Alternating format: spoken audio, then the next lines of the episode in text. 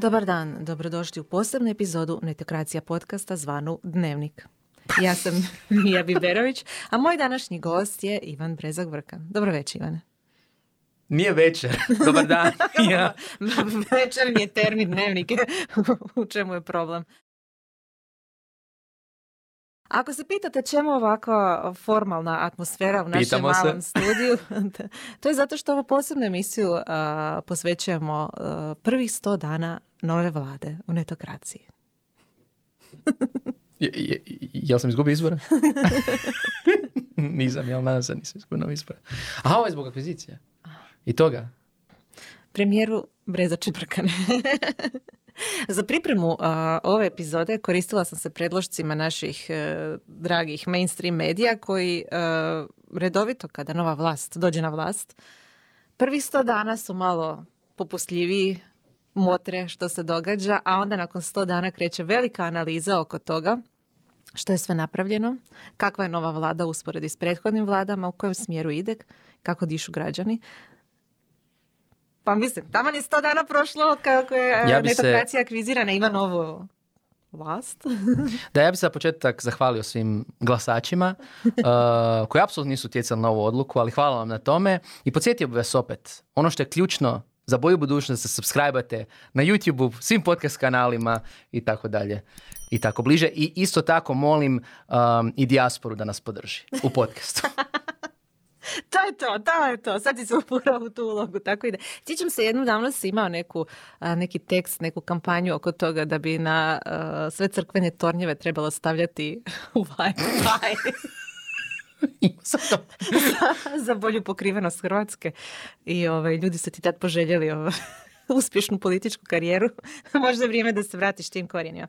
Ne, ali stvarno... Ovaj, ali stvarno se subscribe Ali stvarno se subscribe Stvarno, poanta je da iako je netokracijna akvizicija službeno bila od prvog devetog, a sad je tamo neki stotinjak dana prošlo, mi nikad nismo napravili ni jednu epizodu podcasta o tome. I tko je kriv za to? Ivan Brezak Brkan koji je sve ekskluzive dao drugim medijima i već snimio nekoliko gostovanja u drugim podcastima na temu zašto je netokracija akvizirana, pod kojim uvjetima, koji su dani planovi, bla, bla, bla, bla, U vlastitoj emisiji to nije napravio, pa sam ga prisilila da sjedne u ovu vruću stolicu.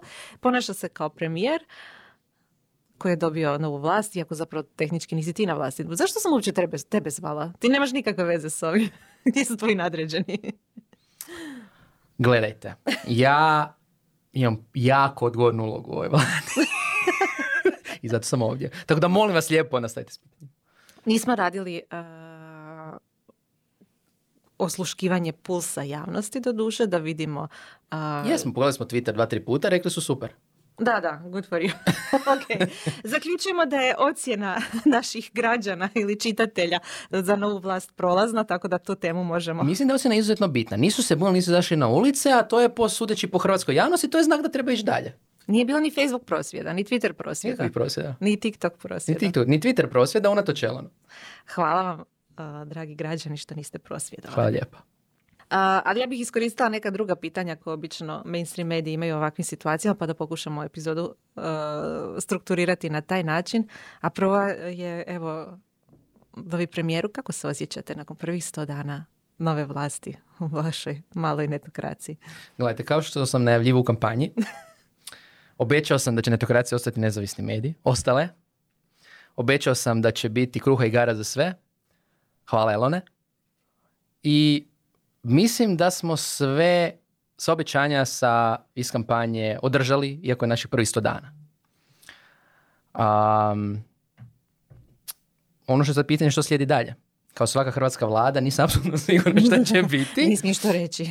ne, ne, ne, nisam ni to mislio. Apsolutno si siguran. Apsolutno siguran šta će se dogoditi i slično, ali uh, šalno stvarno mislim da je dobro prošlo za sad. Mislim da je bilo šok terapija za vladu ili ti nas u netokracijnom timu, um, jer isto nismo znali što očekivati. To je znali smo, mislim, očito smo ono postavili stvari kako će ići, netokracija će ostati nezavisna i sve. Imao je dio sa um, radom na posebnim tajnim ultra tajnim projektima uh, za mhm. developere. Doći ćemo do toga. Da, to, to u suradnji sa tajnim službama. Ovaj, um, o čemu ne smijem pričati javno, iako ovako mogu potvrditi ih apsolutno. Uh, koji za sad idu dobro, a što se tiče toga kako se ja osjećam, ja se osjećam čisto ok što... Nemam pojma, ne znam što sam očekivao. U neku ruku znao sam da će biti potpuno drugačije nego što je bilo do sada, jer opet, znači, netokraciju radim zadnjih 13 i više godina. Ona je bila moj, mislim, ne jedni posao. Znači, ono, uvijek sam radio za sebe, um, nikad nisam imao šefa i sad odjednom imam Europsku uniju čelave glavi na sebe, čao Ivane. Ovaj, imam isto tako uh, neke druge obveze i slično, tako da meni je zanimljivo i dobro mi je zato što jednostavno je neka nova još priča. Uz onu koju radimo, koja se nastavlja u tom nekom smjeru nezavisnog medija. uh Ajmo možda pojasniti onima koji nisu baš najbolje shvatili priču, a to je zašto uopće imamo novu vlast. Što se dogodilo kako je dovelo do toga i ovo je za naravno za sve one koji nisu pogledali sto jednu epizodu drugih podcasta koji Ivan već o novoj temi pričao. Da, proću pre s analogijama sa politikom jer mislim da tu nećemo dobro, dobro proći. Znači, stvar je dvojaka. Znači, s jedne strane, uh, netokracija je sad očito dio Infobip grupe. I netokracija nastavlja u nezavisnom tonu kao nezavisni medij i sa uredničke strane i te neke poslovne strane. S uredničke strane da jednostavno urednički smo nezavisni, biramo svoje priče, biramo šta ćemo uh, pratiti, pisati i tako dalje. I s te strane mi zastoji vidi dalje na netokraciji. U ovih prvih sto dana vijeće se u sljedećih sto godina koliko će netokracija hopefully um, ovaj, doživjeti. Već, već su krenula velika obećanja. Velika obećanja. Ja, ja se osobno nadam da će, upravo da će biti sto godina zato što ćemo osmatnica biti na netokraciji, hopefully.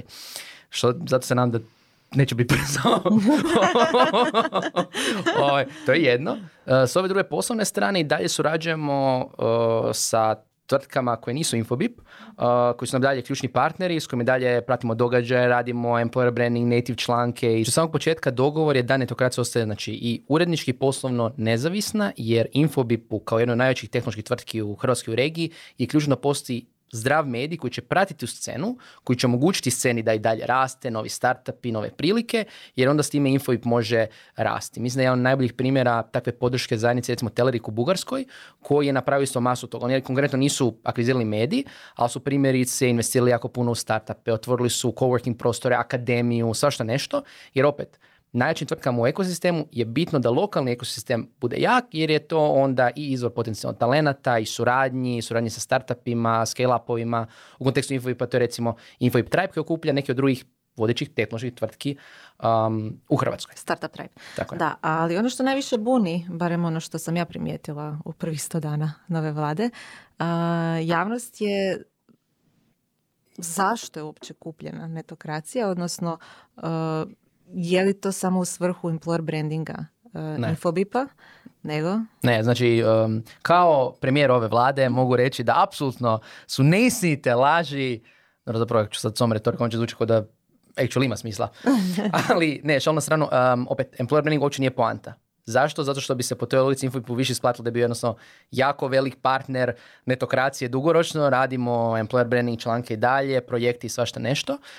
Druga priča toga, strateška priča, je nešto što smo spominjali znači u najavi, a to je suradnja na nekoj globalnoj razini, gdje nije poanta employer branding, nego je poanta um, ajmo reći, suradnji sa developerima, ali kao korisnicima, kao userima, kao kupcima. Zašto? Uh, Infoip je, posebno za one koji prate, um, on će znati da je Infobip uvijek bio enterprise tvrtka. Znači radilo se sa velikim firmama, od banaka, tehnoloških firmi i dalje, top down. Znači sa leadershipom u engineeringu, poslovnim leadershipom i slično, tvrtke poput Mete, poput Whatsappa. Znači da pojednostavimo, prodaja bila usmjerena prema, ne prema developerima u tim tvrtkama, nego prema kome? Prema biznis ljudima. A i čak kad, je bilo, kad su to bili developeri, to su bili direktori. Direktori. E sad, stvar se promijeni. Sad, s jedne strane to je dovelo do današnje vodeće pozicije Infovipa na svjetskoj sceni, ali tu postoji jedna jako široka publika uh, s jedne strane startupa i nekih srednje velikih firmi koje, kojima jednostavno se ne, Infovipu se ne isplati njima prodavati pojednačno, jer su premali, um, nego dapače, njima se treba pristupiti kao krajnjim kupcima. Njih treba, njima treba pristupiti preko recimo sadržaja, konferencija, devrela, dev kontenta i slično za što je Infobipu trebalo neko novo znanje. Početak tog nekog znanja je bila akvizicija Shifta. Znači tu su se stvorili ti taj tim, Developer Experience Team, na čelu s Ivanom Burazinom, uh, koji radi konferencije za developere u Hrvatskoj, a plan je to raditi i širom svijeta, radili smo i meetupove, uh, da bi privukli se developere kojima će se onda zapravo predstavljati Infobipova platforma koju mogu koristiti. U biti marketing prema developerima. Ali to ne zovemo marketing zato što je to Zato što- developer relations, developer experience i Zato tako što dalje. su developeri posebni i ne vole marketinga. Tako je. I onda zapravo poanta naše priče je da radimo sadržaj za developere na globalnoj razini, ali ne za employer branding, nego za kao prodaju, ali vrlo, vrlo, vrlo suptilno. Pozicioniranje u biti Infobipa kao dobre tehnološke tvrtke. Zanimljivo. Očekujem Koja je uloga netokracije u tome? A uloga netokracije je zapravo naša ekspertiza. E, Lokalno netokracija tu neće imati nikakvu posebnu ulogu. Znači na lokalnoj razini, u regionalnoj razini netokracija ostaje što jest. Na globalnoj razini ono što ćemo raditi je u biti tehnički medijski sadržaj za developere. Znači u ovom slučaju je bitna ekspertiza našeg tima kao urednik, urednika i facilitatora. Znači mi pomažemo inženjerima iz Infobipa da stvaraju taj dobar sadržaj. Što kroz to da doslovno uređujemo ga za njih ili ih upućujemo, educiramo. I s druge strane doslovno vodimo radionice gdje ih učimo kako raditi bolji sadržaj. Znači nije poanta da mi pišemo developerski sadržaj, nego da za razliku, mislim, iskreno pokušao sam to googlati i nisam našao niti jednu tvrtku tehnološku koja baš ima ovako setapiran developer content. U dosta slučajeva... Pa dobro, Ivane, nije puno ni tehnoloških tvrtki e, kupilo medije. da Pa ne, u tome. nije, ali, ali, ali jedan dio je i ono što je fore što uh, nem, ono, ako postoji taj developer marketing, developer experience, to su onda inženjeri koji su prvenstveno developer advocates, znači oni su uh, sami pisci, oni su um, ovi, kako se zove, uh, predavači, oni su ti koji su ono Netko ko on the zna ground. komuni- komunicirati. Da, zapravo, a ali oni nisu nikad, vrlo rijetko se radi o uredničkoj poziciji, zato što taj developer experience najčešće nije pozicioniran kao content marketing. Content marketing je tu puno bliže, u smislu imaš urednika, uređuješ sadržaj. Tako da mi za ovo što nešto radimo zaista posebno i drugačije i ono što je tu bio izazov u prvih 100 dana je, je to čekaj, čekaj, to sam baš htjela doći do toga. Znači, nekoliko izazova iz prvih 100 dana i nekoliko pozitivnih Da, da, stvari da. prvih 100 dana. A možemo, evo ga. Da. Um, hoćemo li sa izazovima ili sa dobrim stvarima? Uh, pa izazov za početak je bilo to što većina nas nikad nije radila u tako velikoj firmi, posebno ja. Znači, ja nisam ni za kog radio prije i onda je bilo samo pitanje da pohvatamo te neke stvari. I kad imate jednu firmu koja ima uh, 12 ono, članova tima i 3700 i nešto, I ko zna koja je brojka u ovom trenutku. Točno. I onda ispada tipa, ne znam, tim koji radi na akviziciji netokracije je dvostruko veći od cijelog našeg tima. I sad vi morate neke stvari uskladiti, postupke, ono, čisto sa legalne strane. Really? Sa ove, sa one, da, ti imaš dosta tu iskustva, uh, jer si bila direktno uključena u to. I to je bio izazov. To je bio izazov što to traži vremena, razumijevanja. Hvala Bože, imali su istrpljenja za nas. I opet, nije to ništa strašno, ali treba se odraditi. I u trenutku kad se odrađuje, se čini kao da nikada neće završiti. Beskrajno. Apsolutno, to je jedno.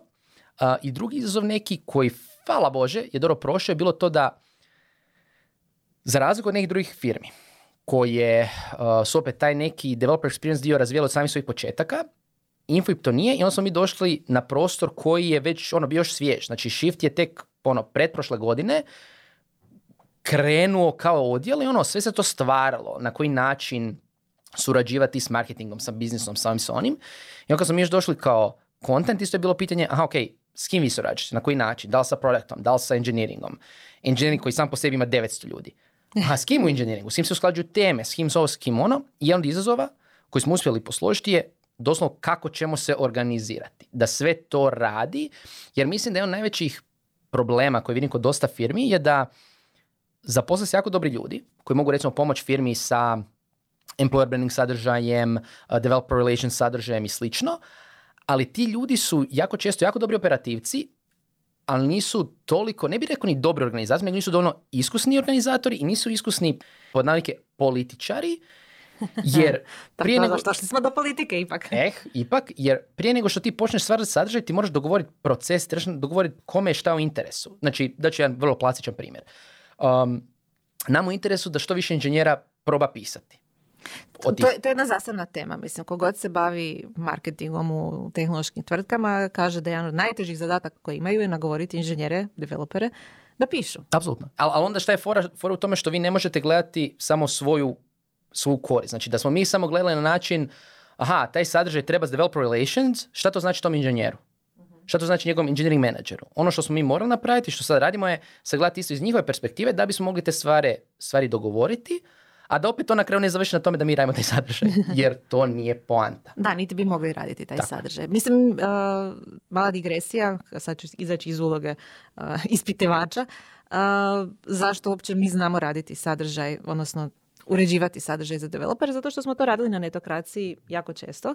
I uvijek se volim sjetiti primjera jedne tehnološke tvrtke koja nam je poslala tekst o nekoj njihovoj tehnologiji, case study, i tekst je, mi smo ga unaprijed dogovarali, znali smo koga piše, pisao ga jedan inženjer uh, i tema je bila super i stvarno onako vrlo, vrlo zanimljiv case, case study. Kad smo dobili gotov tekst, to je bilo toliko fluffy. Puno, toliko neinženjerski. Toliko neinženjerski, toliko puno ne znam kako bih to pisala. Uglavnom, marketinški bio dosta pisan. Marketinški, PR-ovski, uljepšano previše. To što se osjetila, to nije pisao inženjer. E, točno to. I mi smo onda tražili od osobe s kojom smo komunicirali, nismo direktno sa inženjerom, nego s nekim iz marketinga, pitali zašto tako tekst izgleda i ta osoba je rekla da je ona taj tekst uredila da bude čitljiviji. Mi smo zamolili da dobijemo originalni tekst koji je na kraju bio bolji od onog što je neko ko se bavi marketingom toj tvrtki uredio. To ne znači da ta osoba koja se bavi marketingom ne zna svoj posao. Ona i se i treba baviti marketingom i treba slati te i lijepe poruke i, i ono, učiniti da tekst bude čitljiviji, ali baš specifično na netokraciji. To je bio tekst koji se obraća developerima, oni ne mogu takav jezik slušati. To je ono što, što se mi zezamo. Marketingaši ne vole, pardon, developeri ne vole marketing, ali ne vole marketing tog tipa. Oni možda bolji za jednu drugu ciljanu skupinu, za šire mase, ali čisti developeri ako nanjuše išta flafa, onda će prekrižiti to zauvijek i neće više nikada Tako. otvarati. Zato je važno da se developeri obraćaju developerima i nakon što smo mi uredili tekst originalni koji je developer napisao, on je stvarno dobro prošao u tom određenom krugu čitatelja. Tako da, evo, i e, naučili smo zapravo da, tijekom našeg rada da je puno lakše uređivati takve tekstove, da na kraju imaju više smisla, čak i ako osoba uopće ne zna pisati i taj tekst nema ni glavu ni rep, lakše je i bude bolji konačni proizvod na kraju, konačni tekst, nego da ga neko puni flafom i nekim Da, sve ovisi o cijenoj publici. Mislim, to je ono što je ključno. Developeri su specifični i ono što mi je drago, što opet, ono što je riješilo taj izazov je to što svi su infobipu, bilo da smo pričali sa biznisom, marketingom ili engineeringom, shvaćali šta je poanta. I onda su ti neki dogovori dobro prolazili, do sad nismo imali problema. Niko nije rekao, e, ne može, ili ovo se tak ne radi, nego je bilo kao, aha, vi to znate, šta ćemo. Da, usmjeri nas. Da, usmjeri nas i zaista su otvorni prema tome. Tako da na kraju nešto je moglo biti zaista problem, na kraju je bio samo izazov, koliko to može zvučalo isto fluffy. Je li bilo nekih drugih izazova? Dakle, prilagođavanje na veću sredinu, poslagivanje novih procesa? A zašto sve sad kao, jedan dio toga je prošao, pa onda mi je vjerojatno lakše, pa ne gledam to više kao izazov. Um, a mislim da je ta prilagodba na taj, ovo što si rekla, veći sustav, te neke procese, um, i u neku ruku isto da preorganiziramo se kako komuniciramo kad je ta neka interna publika veća nego naše ono, u, šta želim reći. Nekad sam imao puno više, ne, nekad sam imao puno manje eksternih sastanaka nego što ih sad možda imam internih. To je bila prilagoda. Prilagoda je bila da, aha, sve su to moji kolege, svi su to naši kolege, ali ok, kako ćemo s kim surađivati, na koji način, jer mi smo u nekom trenutku isto bili, aha, su nas kvizirali i sad ti sve dogovoriš, sve super i shvaćaš i gdje su granice i kako, ali isto ti dođeš onak sad kao, aha, kako će to izgledati? I mislim da u biti taj neki izazov bio čisto naš strah od nepoznatog, ne znaš ne, ne znaš, a opet izazov se nemaš kog pitati. Jer, Odnosno ne znaš koga pitati. Da, jer, jer isto jako je malo primjera tvrtki koje su bile relativno male poput naših da ih je kupila tako veća firma i on ne može ni razmijeniti iskustva. Mislim, ima firmi domaćih koje su akvizirane, ali ne medija ovakvih, koja je akvizirala tehnološka firma. Pa da, mislim i Infobip je sam, e, ljudi koji se bave ovom integracijom su rekli da, Infobip je akvizirao nekoliko drugih tvrtki koji imaju 200-300 zaposlenih i to su tehničke tvrtke uopće nemaju takve izazove kakve su imali s nama, jer imali su i oni izazove. Imao sam priliku pričati sa uh, osnivačem uh, jedno tvrtki, Peerless, koji isto Infobip akvizirao i ona, ne, nemaš ti sad tu puno zajedničkih tema. On ima 300 zaposlenika. ja, kao, je, to su drugačiji problemi. Da, da. Ovaj, jer mislim da je jedna prenos nama bila to što jednostavno, zato što smo toliko mali, mogli smo se posvetiti svakoj osobi da na kraju bude relativno zadovoljan sa svime što se dogovori, ako imaš za zaposlenike, ipak ne može za svako. Da, i lakše komunicirati manje broj ljudi nego 300 zaposlenika. Tako je. I plus, samo primaju I plus definitivno to što smo došli u razdoblju kad je sve bilo vrlo intenzivno. Znači, naš, u prvom detom mjestu smo došli, znači bio je i shift i bili su dvije interne konferencije koje su svaka dobro ne svaka, ali jedna je definitivno veća od bilo koje naša, to je bio uh, Dev Days, znači koji su interna developerska konferencija za 900 ljudi i Focus je kao menadžerska konferencija koja je 150 ljudi. Pa naše prosječne konferencije imaju 150 Da, ljudi. ali to je ona varijanta, znači prvi cijeli mjesec, recimo deti je meni prošao u konferencijama, na primjer, i onda jednostavno... Pa nije ono- samo to, kako je rekla kolegica Antonija Biličarar, ja još uvijek čekam da prođe shift, pa da onda se bacim na neke stvari. Još uvijek smo u tom žarunu, jer smo Doslovno. stvarno samo upali i otišli Doslovno. na shift, čak i Doslovno. tamo preuzeli neke uloge koje nisu naše svakodnevne bile, ali evo sad I, posla. I možda s neke strane isto je izazov bio otpustiti, ono, otpustiti, mislim, ok, ja sam riješio svoj mikromanagement, mislim, zahvaljujući i, i tebi, i Teni, i, i Markovima pred neko vrijeme, ali taj neki dio gdje ne moraš brinuti o nekim stvarima. Postoje ljudi, čiji pa meni je bilo najbolje, uh, aha, oprema za neke stvari. Ono kao, netko ti je namjesti opremu. Mislim, to zvuči tako glupo i tako... Pa mislim, evo mogu ja reći iz svog iskustva, meni je oduševilo kad sam jedan dan došla tu u ured u Zagrebu i otišla na WC u kojem ima hrpetina stvari koje su na raspolaganju, kozmetičkih i tako dalje. Mislim si, ajme, ovdje, ovdje je neko drugi pripremio za zaposlenike Što mi ne sve ove stvari što bismo inače mi radili ili mi nismo mogli iz raznih razloga jer smo bili puno manje organizacije sa puno manje resursa. I onak, a to je tako lijepo. Naši snovi su tako mali, ali tako super. Tako mali, da. tako skromni. Da. Dobro, sad smo već prešli na tu drugu temu koje su zapravo neke prve pozitivne stvari koje su se dogodile um, ovih mislim da- sto dana. A mislim da je pozitivno to što su se, unatoč svim tim nekim problemima i izazovima u smislu unutar procesa, da skužiš, na kraju shvatiš eksterno i opet to ćete vi najbolje, dragi subscriberi, gledatelji i slušatelji reći da je zajednica prihvatila. Jer to je ono varijanta isto kad radimo, ne znam, neke suradnje sa brendovima. Možemo mi biti zadovoljni, uh, može Info biti zadovoljan, a da li je publika zadovoljna? Da, to je Po feedu koji smo dobili, koji je prvenstveno kvalitativan, znači komentari na netokraciji, uživo na događajima, ljudi su zadovoljni, vide da je sve to ok. Da Bilo je će- nešto skeptičnih, nećemo pobjeći Bilo je skeptičnih i uvijek ih treba biti, ali ono, svi su kao cool, so far so good, to je bilo prvo i osnovno. Dobro, to je meni bilo. Meni je bilo kad je, ne znam, primjerice Damir Sabol, osnivač Fotomefa, mi došao i rekao, e, ovo je super, kao, to su kao, Da, ako osoba poput njega, koja je prilično objektivna, kaže da to izgleda ok, onda ja znam da je ok. Um, bilo je nekih bojazni od strane klijenata kako će to izgledati. Tako je. Baš iz ovog razloga jer svi se bore na tržištu rada za iste ljude. Da. Hoće li Infobip tu preuzeti naš oglasni prostor i bilo je bojazni strane čitatelja hoćemo li vi postati Infobipovo glasilo. Da. Odnosno ova varijanta kao, ali, ako nije to zašto? Nas smo sad to... E pa Uspjeli. da, mislim da to mnogima nije bilo jasno što koja je zapravo. Da, čak smo dobili interni jedan komentar od jednog uh, engineering menadžera kad smo bili na kavi, kao on kaže kao, ako vi radite taj developer marketing, to je vrlo suptilno, kao niste uopće prenapadni. Ona kao, pa da, to je cijela poanta, neće to biti na netokraciji. To... Tako da, zaista pokušamo biti. To i s druge strane isto što je meni drago na kraju je što na kraju shvatiš u sve te tisuće i tisuće kolega da svi idu prema jednom cilju. I onda ono, i kad se ne slažete, idete prema jednom. Nije, čak sam se ja bojao, bit će korporacija. Ono najgore što čuješ od velikih firmi, ali sad jednostavno scale up. Um, tako da, i te stvari. Iduće pitanje. Kakva će biti ova vlada u odnosu na prethodnu vladu? Odnosno, kakva će biti netokracija u odnosu na netokraciju prije Infobipa? Hmm. Da ponovim.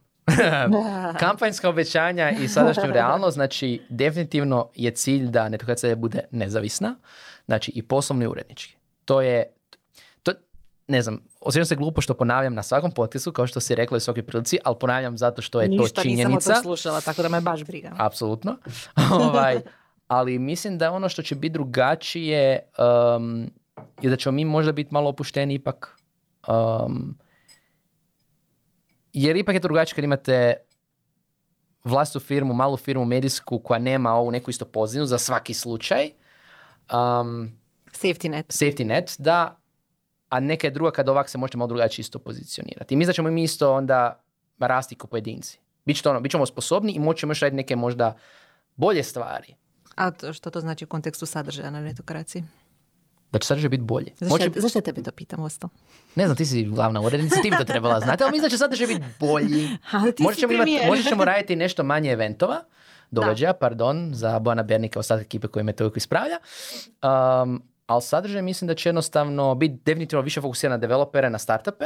Um, mislim da će biti kvalitativno bolji. Pitanje dalje. Hoće li vlada riješiti krize i probleme pred njom? Ne, nećemo moći maknuti Elona Muska s Twittera, žao mi je.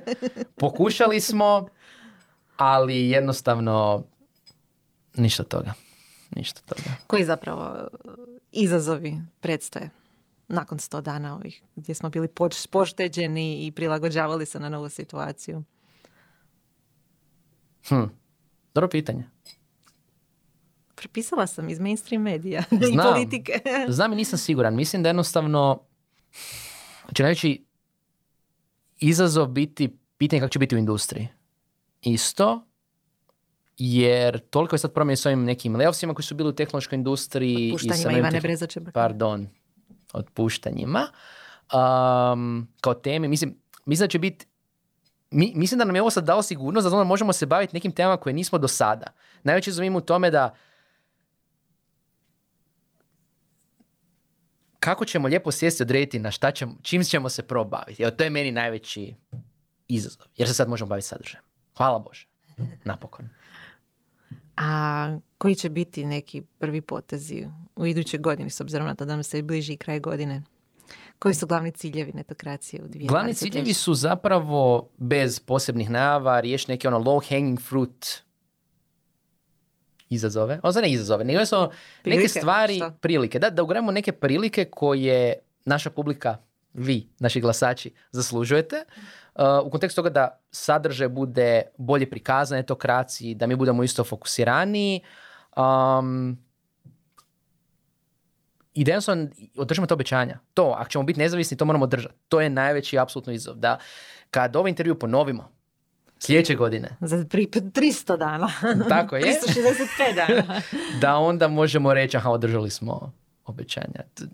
A Mislim širenje netokracije na globalnom... Mislim, uopće nemaš neke megalomanska obećanja. Kako ti političar? Nećemo, mislim, radit ćemo taj globalni sadržaj, ali nije poanta u tome da je netokracija u svakoj zemlji koliko god bi ja to htio. Ali što znači globalni sadržaj? Globalni sadržaj znači da ćemo raditi sadržaj na engleskom jeziku za developere. priliku da staviš neko megalomansko obećanje, pa makar ga ne izvršio. Mislim, Hale, nisi ništa naučio. Da, jesu, da se takve stvari ne govore. Ne, govore se i onda ljudi zaborave. Ovo su inženjeri. Oni zapisuju. Napravit će mi change logu. Nek njegdje će pisati da mu je to u backlogu u Iceboxu i onda će mi neko prozvati nisam agilan. Da se održavam s kramom. Agilna politika, vidiš. Aj, užas, E, vidim priliku tu. Ne, ne, mislim da nemamo nikakvih megalomanskih uh, obećanja. Na lokalnoj razini nastavljamo ovo što raditi, samo fokusiramo više na developere i startupe i bolje, hopefully. Uh, a na globalnoj razini radit ćemo na sadržaju za developer na engleskom jeziku, ali to neće biti, ajmo reći tako reći, netokracija, to će biti nešto drugo, ali o tom potom. Neću ništa obećavati dok nemamo sve spremno za, za pobjedu na sljedećim izborima. Eh, prosječan političar, moram reći, ocjena 3. Ah, Ali hvala što si gostao u ovoj emisiji. Ponovit ćemo ovo sve za 365 dana, odnosno 265 uh, i vidjeti jesu li se išta od ovih uh, nimalo megalomanskih obećanja ispunilo. Stvarno, baš si ono nisko postavio ljestvicu. mislim da je to znak dobrog menadžera. Je. Ne nužno dobrog političara. ok, ok. A, dragi glasači, dragi gledatelji, dragi slušatelji, subscriberi, čitatelji, hvala što ste bili u današnjem dnevniku. I ako se slažete sa svime što smo rekli, glasajte za nas na YouTube subscriptionu, podcast subscriptionu i svim drugim Dajte subscriptionima. Kao i sa svim drugim glasanjima, glasujte nekoliko puta, tak se to radi.